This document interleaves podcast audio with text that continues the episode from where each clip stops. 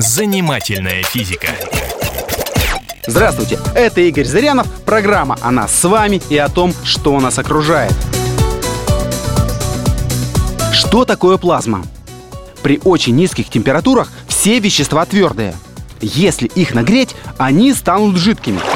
Лед, металл, пластмасса – все они переходят в жидкое состояние.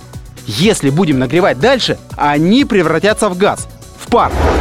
А вот если нагревать еще градусов это до 10 тысяч и далее, то газ превратится в плазму, в четвертое состояние вещества. Атом любого вещества состоит из ядра, около которого околачиваются электрончики. И пока мы их не трогаем, вся эта система тихо, мирно существует. И вот мы разогреваем ее до 10 тысяч градусов. От этого она сильно разгоняется и сталкивается с другими такими же атомами. Таких ударов не выдержит никто, и атомы рассыпаются.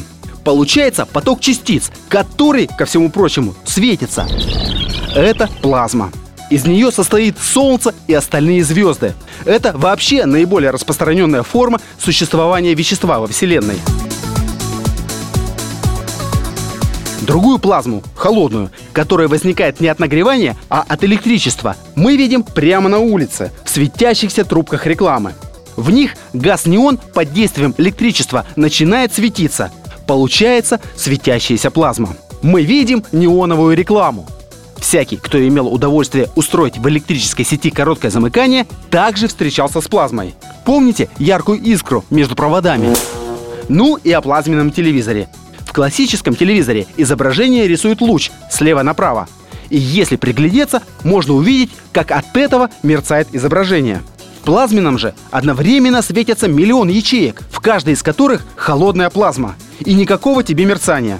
С точки зрения экономики у этого агрегата есть один большой минус – фантастически низкий КПД – коэффициент полезного действия. Из 500 ватт, которые мы к нему подводим, на изображение тратится всего полватта. Остальные 499 выбрасываются в форточку. Так почему же это хрупкое и неэффективное устройство обрело такую популярность?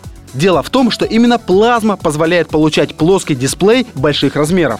В студиях, конференц-залах, на эстрадных сценах плазменные панели вне конкуренции. Особенно учитывая их способность работать при температурах до минус 60 градусов. Занимательная физика.